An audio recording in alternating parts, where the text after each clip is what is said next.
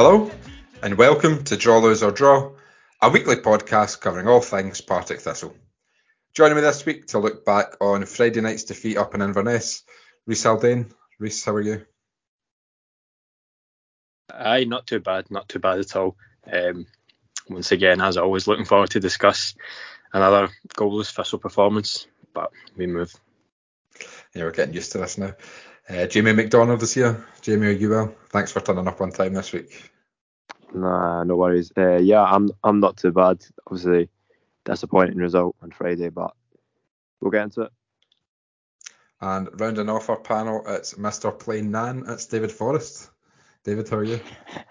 Hello. Um, I'm doing very well. Had a great weekend. I think Matt is sick of the sight of me by now because he's been with me all three days for at least a good eight hours. Um, but yeah, I'm doing well, and I'm looking forward to discussing the game. Well, I'm not actually looking forward to discuss the game, no one is, but you know what I mean. I, am looking forward to talking in the pod.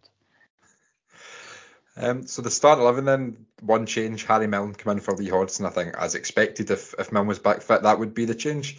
Reiss, quite happy with that starting eleven when you saw it on Friday night. Aye, no no complaints at all. It was the obvious change to make. Um, when Milne's fit, he plays. Doesn't Hodson's got to score a hat trick to keep his place ahead of Milne, so I wasn't surprised at all. Um, barring that, nothing else really. So lineup was absolutely fine. David, we drove up to Inverness together. Um, did you have a, a memorable trip up?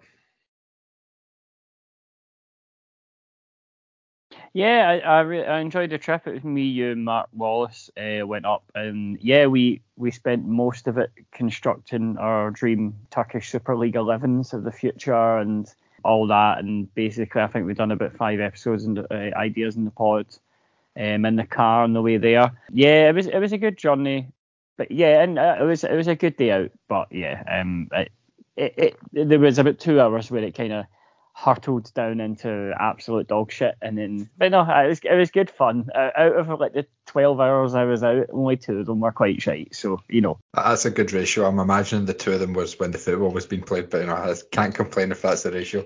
Um, Jamie, obviously a disappointing one 0 defeat on Friday night. What did you make of the performance? Think we deserved more, or where's it going wrong for us in front of goal? It's hard to pinpoint exactly what's going wrong in front of goal. Some is almost feel like we're trying to score the perfect goal and carve open teams and walk the ball in the net. Sometimes we should just hit it. There's a couple of times the ball came out on the edge of the area and you know the fans are shouting shoot and we just pass it out instead. Sometimes maybe good to try like a pot shot and hit it through the bodies, whatever. But we just didn't really do that. And I think second half, obviously they go down to ten men. It's pretty contentious whether that's a red card or not.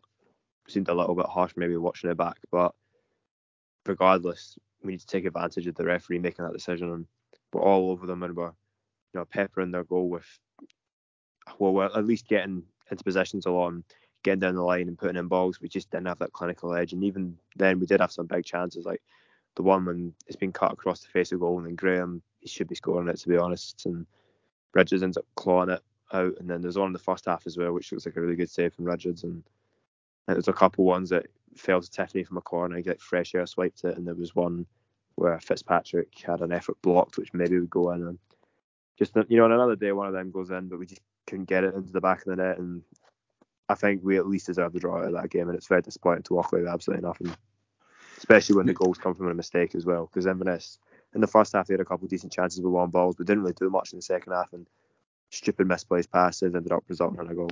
Rhys, do you agree? Do you think we deserved a point?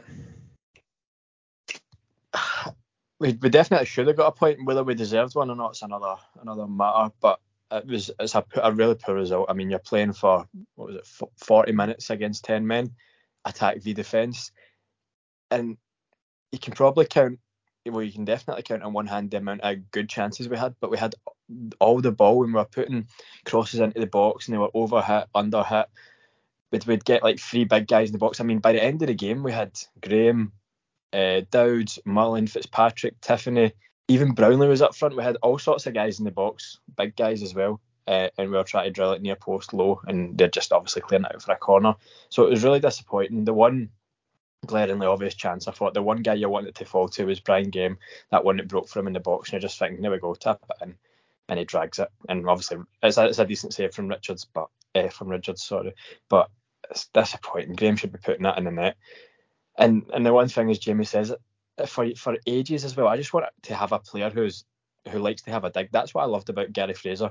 You'd be sitting 30 yards out and he'll have a pop at goal and it'll fly in the top corner. Or I, always think back to Frédéric Frans. He just crosses a halfway line. He's like, no, what? I'll have a pop here. And sometimes they'll fly in and we just don't do that enough. I, think Ross Docherty's got it in his locker and he always looks for the side of his pass at the edge of the box. Whereas Friday night there, I don't know how many times it felt to Bannigan. And he was getting the shout to shoot of course, as you always do when you're chasing the goal. But I love Bannigan to bits, man. But his shooting is atrocious. That one where it's where he's like he's almost hooked it with his studs right into Ridgers' front post, man. I was like, my god. But I really, really disappointing not to even pick up a point and puts a bit of downer on things in terms of in terms of deals. It's his first loss, um, but to go three games without scoring, it's disappointing. It was it's been a dull watch the last couple of weeks, but hopefully the tide will change. No, I agree with you about Bannigan. It was a shame that like three or four in a row just felt him, and I think you mentioned Reiss that Doc's got that sort of shot from distance in his lock, and you just sort of wish one of them fell to him rather than Bannigan because his his shooting was not ideal on Friday night. David, what was your take on the performance? Yeah, it was just a really frustrating game to be honest. It was quite dull. I mean, I think we've had uh, out of those games. I think we've had what six six games now, seven games, and we've had quite a lot of performances where we looked a bit dull. We've not looked bad. We've just looked quite dull. We've just kind of not really done that much. And when they go get when they get the red card, you, you, you know your your eyes light up and you're like, well, this is the opportunity to get back in the game. In all fairness, we did change it up. We did do you know different things in the second half compared to the first, with the impetus on us to try and get a goal. I feel like the goal actually probably killed us a wee bit in that we we were in the game at half time, came out, the immediate you know, pretty much immediately score to make it one 0 and then you know you're you're uh, you're on the back foot and it's a, it's a lot lot more difficult. And I, I agree about the perfect goal syndrome about how we always try and get it nice and neat and place it in the right position to, to score the goal as opposed to having a dig. Now, in all fairness, when we were there and people were shouting shoot, myself included, and every now and then, Matt pointed out the fact that maybe we shouldn't urge these people to shoot because they shoot and it just skies wide or whatever.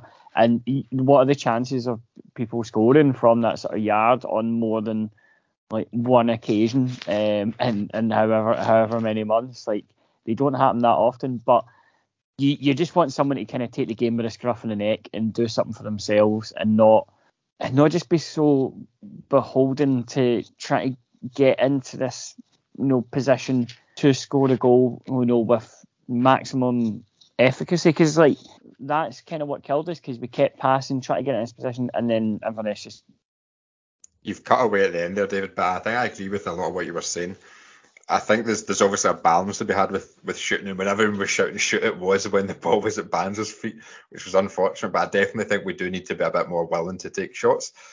I'm I'm going to come to you, Jamie, because I think you said at the start of Kris Doolan's reign that maybe we might see him go to two up front, and I actually thought when Dowds came on, I thought Doolan's subs were good because I think he gave us the best chance to win. As soon as we went down, as soon as Inverness went down to ten men, he was he was active. He brought Dowds on, and then there was a, a double substitution later where he brought he brought Mullen and Fitzpatrick on, and I thought they were the the right subs. You know, like we, we ended up dominating the game, and it was just we didn't create a clear cut chance. We didn't take a chance that we created, but we did dominate the game. Like I think he made the right subs.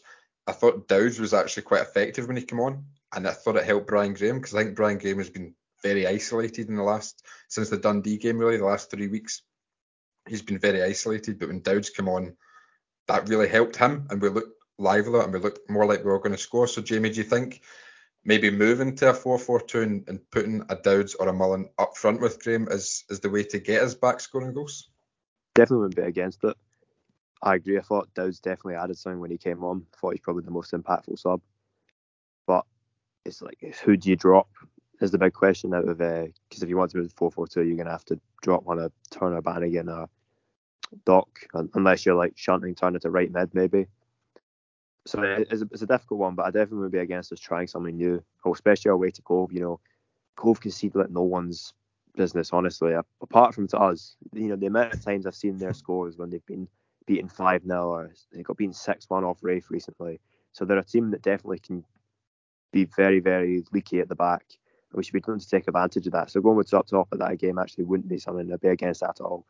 And it's who do you drop? Maybe Turner could be one to get dropped because obviously didn't have his best game. I think that'd be maybe a bit harsh because he's been very good this season in general for us, I think. But I know it's a bit off topic, but I just thought the delivery on Friday night was it was just so poor, and was, that was very frustrating. Minute corners went straight into Ridgers' hands or overhit hit first man, that sort of thing, and especially for free kicks as well, because that was a frustrating watch. But I'm not try to come down too hard on Turner because he has been very good this season, but wasn't his best game on Friday. I thought Turner was actually okay in open play on on Fridays. His corners were sort of uncharacteristically poor. I thought were, his corner delivery was terrible, and I agree the free kicks were very frustrating as well. I think when Doolan came in, it was it was hard to see him go 4-4-2 because I think Lawless hadn't been out of form for as long as he has now, and, and Turner was playing really well at that time as well. But I think off the back of Friday, I think it would it wouldn't be as hard to drop either Turner or Lawless to facilitate an extra striker. Reiss, do you agree? Yeah, um, what I'm about to say something that's verging on sacrilege on this podcast, but I think that Friday night may have been a game for Cammy Smith. Now you mentioned just a minute ago how isolated Brian Graham was, and and it, it was really. Um, you expect Graham to be involved a lot more, and he just couldn't get going. And whenever he did win the ball, there was no one near him to pick up the seconds. Obviously, you've got Tiff coming in from out wide and stuff, but if Cammy Smith just stands within 10 yards of Graham, he'll be there for the knockdown. And, and in a game like that where you're playing around the edge of the opposition box, I think that would be the game that would, would suit Cammy Smith. Um, and it, he may, he, I would have actually brought him on because I know we brought on Fitzy and Mullen, and, and that's when we were just, they had, what was it, nine men and a keeper behind the ball effectively, just holding on to their lead. And that's fine to bring them on, but obviously we were wide open going the other way when you take off Banzo and Turner. So I just a wee some food for thought just to say I thought that Cammy Smith would have been decent. Now I'm not saying I want him to start at the weekend, or I'm not even saying I want him to be brought on at the weekend. I just thought in that moment in time he maybe could have done with rolling the dice. I've noticed how you've waited for Heather Holloway to leave the country till you you make the case for Cammy Smith to start. I was literally about the same thing. She's literally on another continent, uh, and that's like the safest distance that you can have where you can advocate for Cammy Smith. David, did anyone get pass marks for you on Friday night? Um. Mm, mm, not not not really no i don't think there was anybody who was absolutely atrocious or anything like that and i, I just don't think the game really went well for us we did you know we did try things to kind of zhuzh it up a bit in terms of getting more forward um, in the second half and taking advantage of the one the one man advantage. But there's nobody that was really sticking out to me that was absolutely eight out of 10, 9 out of ten. It was it was a very lackluster performance from ourselves. But yeah, nobody in particular that's kind of standing out. Reiss, you had your hand up straight away when I asked that. Who stood out for you? Well, it's tough. It's tough. It was tough to pick a standout. Um, normally you look to guys such as Milne and, and Tiffoney to be the standouts. I thought Milne didn't really get going. I don't know if he was nursing a bit of a knock. I know he came off in the second half anyway. Um, Tiffoney couldn't get going, and you I see it on Twitter all the time. We can't comment on anyone's part nowadays because of last season. Um, but the park was really heavy. You seen the officials out checking it ten minutes before kickoff, and there was there was there was word going about that the game was in doubt, and you could just imagine the game getting called off 15 minutes before kickoff, and we were all in the stadium. But I was about to say, thankfully it didn't. I kind of wish it did now. But if I was to pick one standout, I'd say Jack McMillan. I know his delivery wasn't the greatest, and he had a lot of opportunities to put the ball in the box, but I don't think you can ever doubt his his effort and his tenacity. I thought he went he went right to the end. There was a bit right at the last minute when they basically broke. They were effectively one on one for the halfway line, and McMillan got back, and you could see he was knackered. His legs were giving way, and he, he managed to win the ball back. So just for that alone, I think McMillan is excellent every week. Um, so if I was to pick one standout, it would be him. I think on on Tiffoney, I think the pitch had a factor. I thought actually in Inverness, I think they've done this a few times. They've actually marked Tiffoney quite well out of a game, and obviously they, they went over the line with the Welsh challenge on him. I don't know how Carson didn't get booked. He had a few fouls on Tiffoney. Um, but that's really what teams need to do to stop Tiffoney, and, Inverness did that. Jamie, do you want to come in for, for standout performers on Friday night? I wouldn't say anyone was stand out, but I thought David Mitchell was fine again. I thought he had another decent performance in goal. I wouldn't say the goal was his fault at all. And he made a good save from Mackay in the first half. I think he made a good save in the second half as well. And his kicking and that was good. And he was vocal again. So I think I think he's been good recently, David Mitchell. And for someone who was much maligned at the start of the season, and I, I criticised him at times as well, so I'm not exempting myself from that at all. But I think he's come back quite strong and glad to see him doing well. Which is, but it is quite a shame for Sneddon as well because he didn't do anything to deserve to be dropped. But I can't see Sneddon getting back in at the end of the season now. I can't see Sneddon getting back in. I still remain to be convinced by Mitchell. I think he'd a, as you say, Jimmy, I think he's been fine. I think he had a few nervy moments in the second half on Friday night, but um, he's not really done anything majorly wrong since he came back, and I, am still yet to be totally convinced by him as a as a number one goalkeeper. But as you say, I think the jersey is his to lose for the rest of the season. Well, I, I don't really want to ask David if he's still 66% sure that we um, we're going to win the league. But what do we think our chances are of, of making the playoffs? Because that's that's looking a bit tight with with not many games to go, six games to go, and teams below us with games in hand. David, are you still confident that we're we're going to make the top four?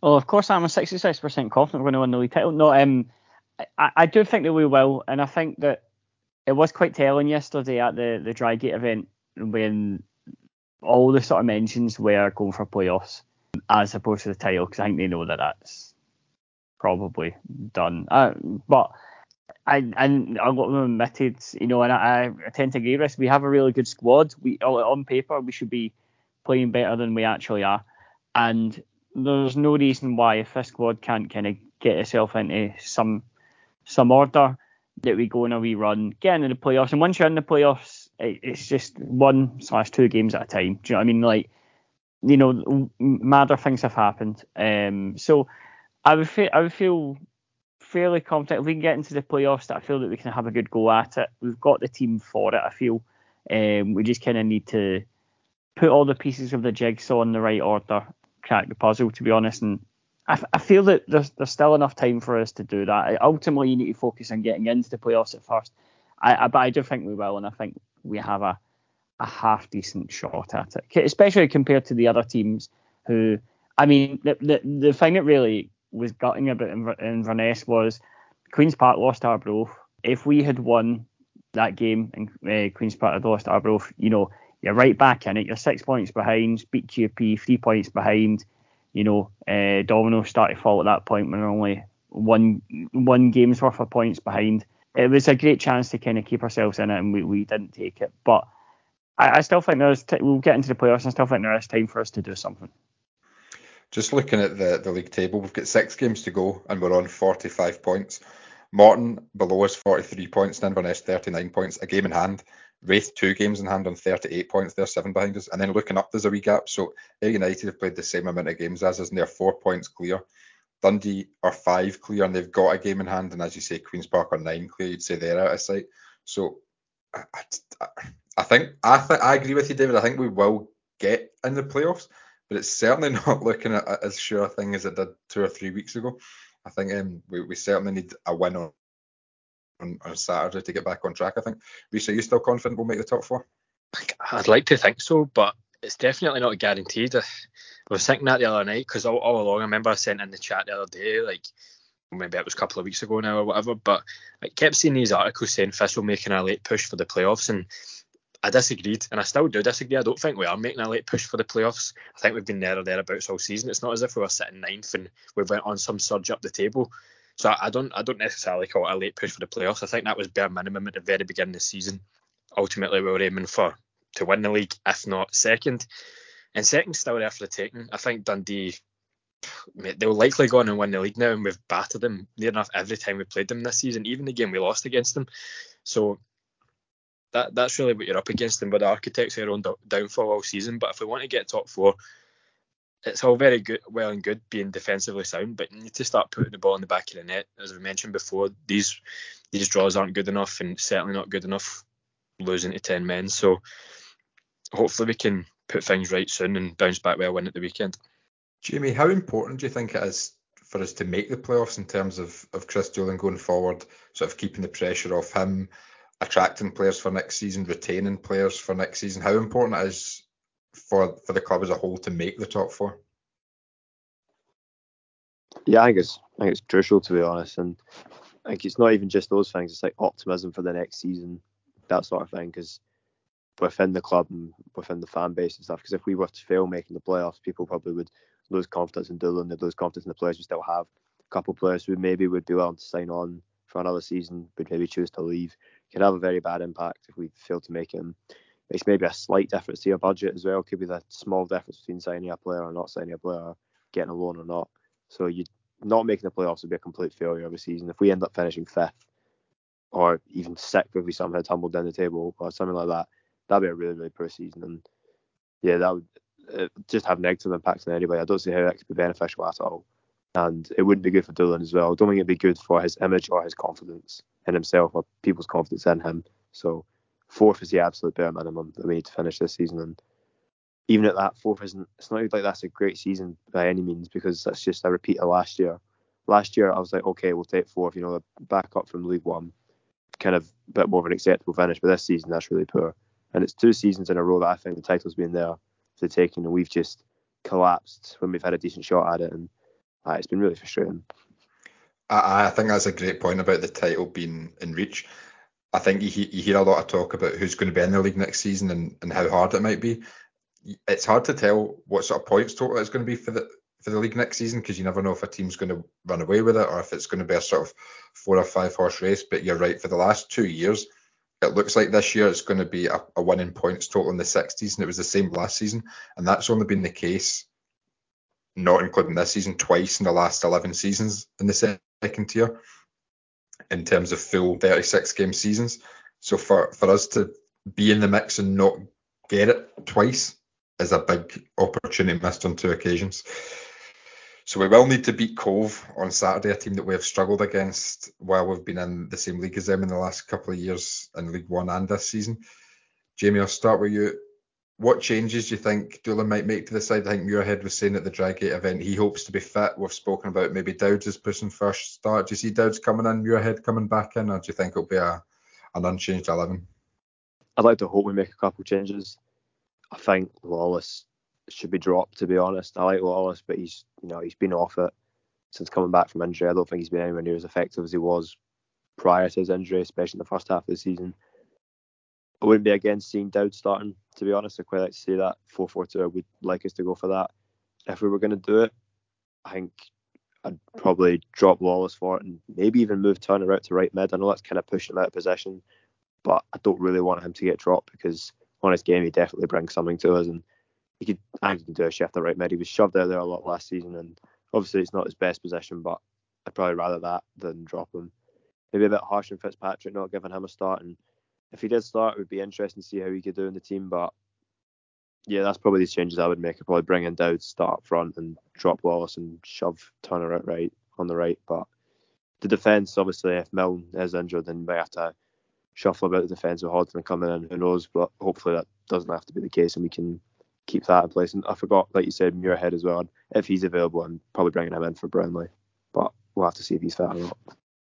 Reiss, do you agree with with Jamie on the team? And do you want to kick us off as, with that? Oh, I'll start that again. Reiss, do you agree with the changes Jamie would make to the side? And do you want to kick us off with a prediction? You're still our leader. No points scored this week again.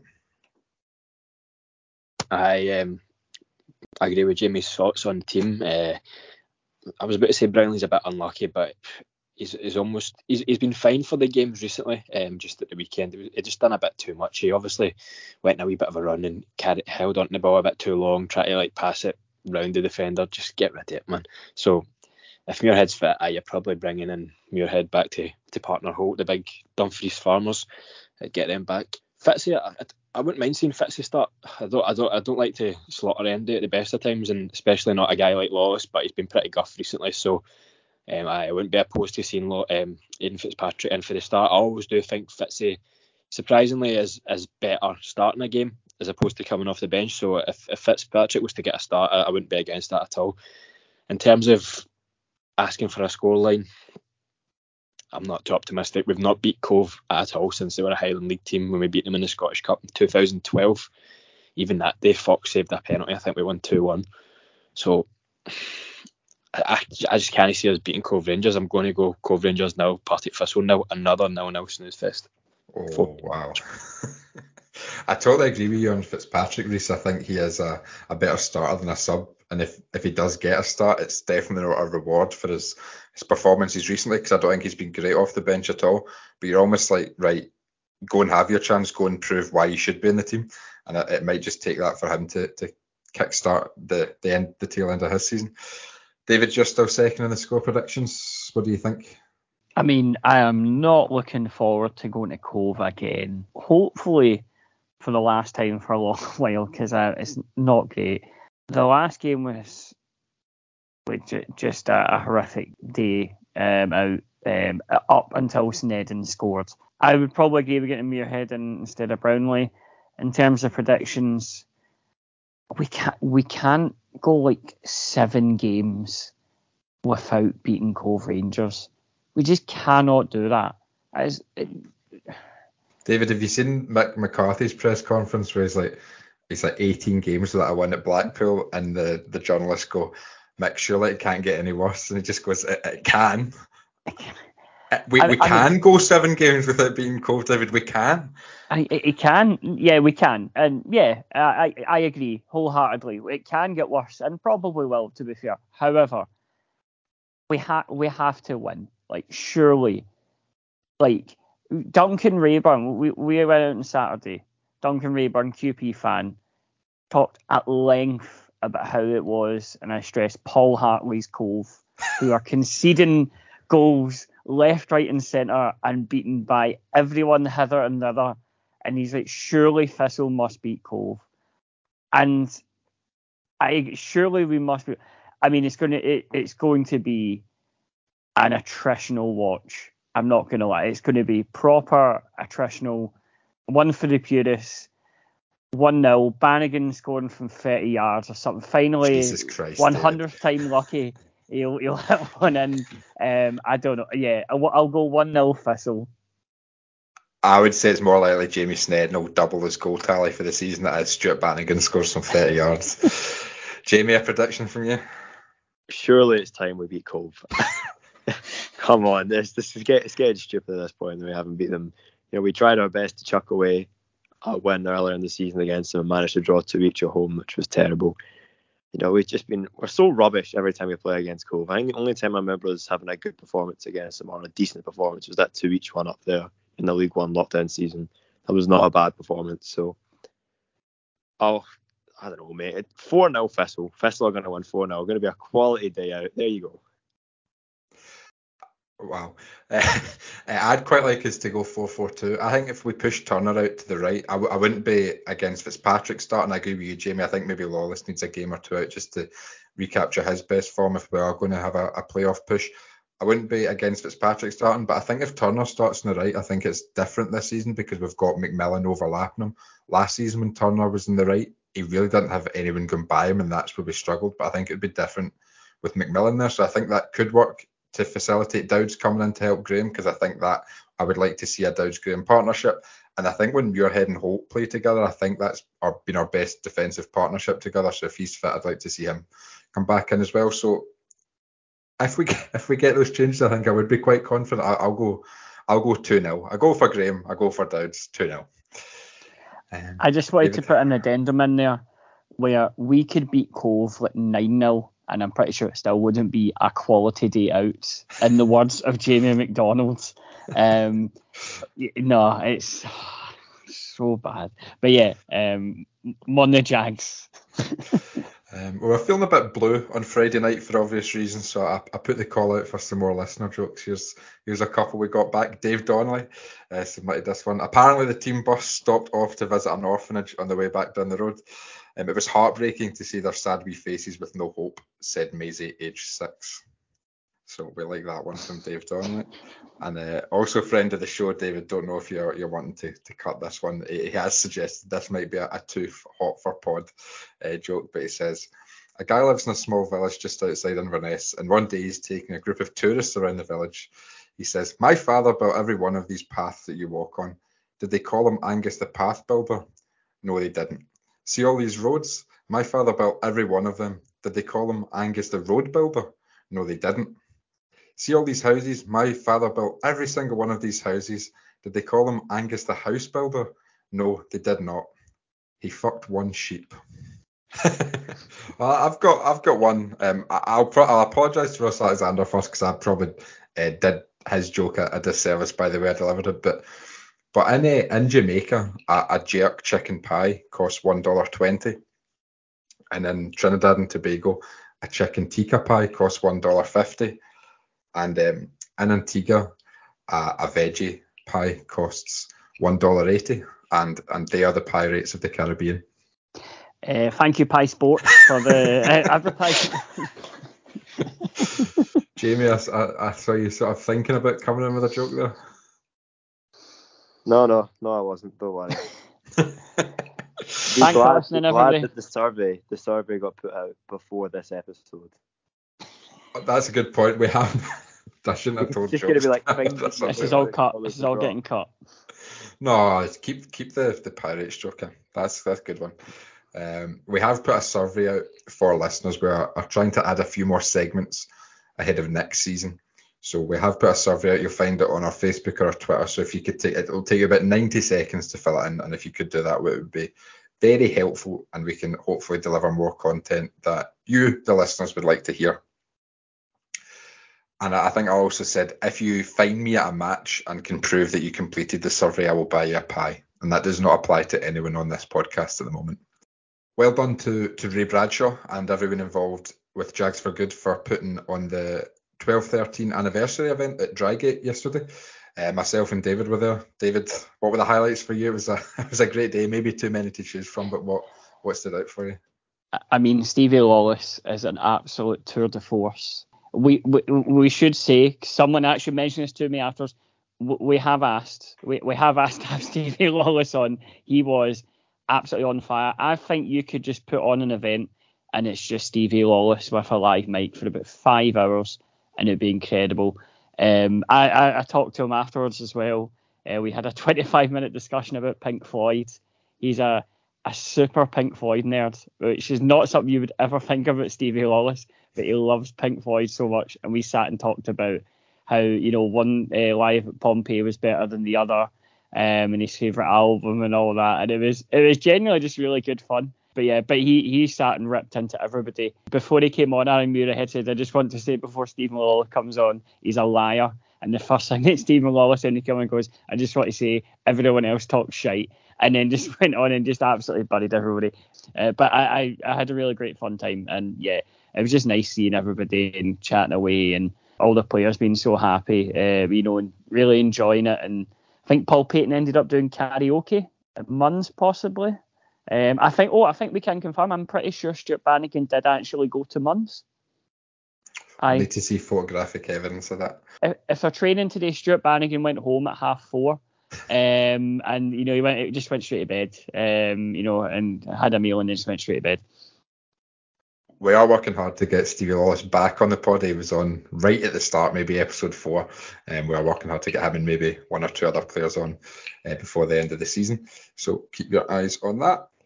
Um, so I think Jack Ray Bradshaw tweeted between the the comedy event in October at the stand and yesterday um, they have raised over eight thousand pounds for for Jags for Good and the Thistle Trust. So that's excellent work. Neil Cowan, everyone else who helps out.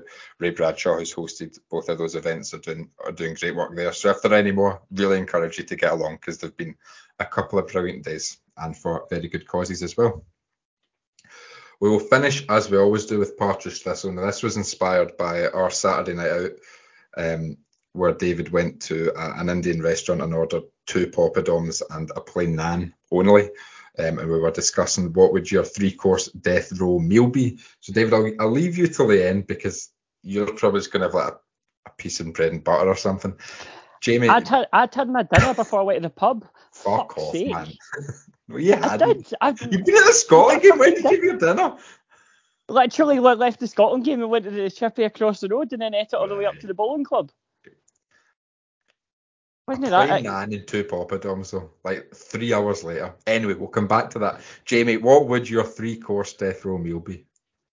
Probably some Italian food, to be honest. I think when I was in, you know, I can't remember the name of this place, but when I was in Italy on holiday years ago, I had quality three course Italian meals, pasta, pizza, and then ice cream. Literally the most stereotypical thing you could come up with, but it was it was top tier. So I'm gonna go with that. And I wish I could remember the name of this place. I can't remember what it was called, but it was good.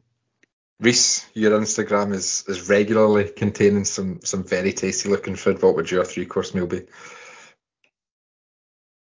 See when you were just about to ask, you see when you said this is um, based off David's food or whatever, I was like, please ask a death row food. I've been waiting for this moment. This is perfect. But um, uh, I don't know. I'm no I'm no mad for a starter to be honest.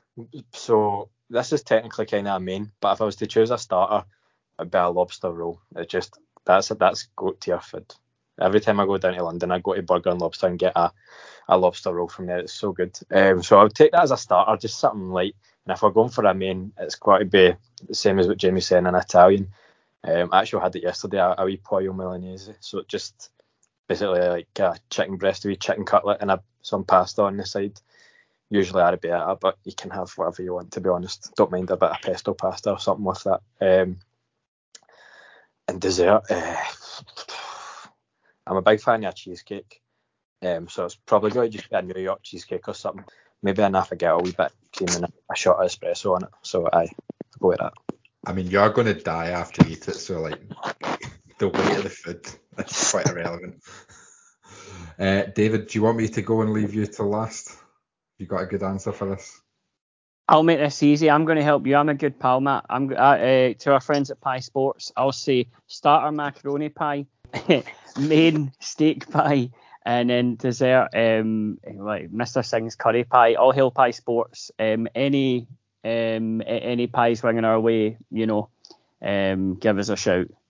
We are absolutely open to sponsorship offers. Uh, my three course meal would be the Accra, the little fish balls you get in the Rum Shack. That would be my starter. I would have a, a lamb biryani from the Shish Mahal with a garlic naan for my main course, and I would have a four pack of mint Cornettos as my dessert, and I would die a happy man. Thank you for listening to this week's Draw, Lose or Draw. We will be back next week to look back on probably another disappointing day up at Cove, let's not pretend, and preview our what looked a couple of weeks ago like a big game, but might not be next week game at home to Queen's Park. In the meantime, stay safe.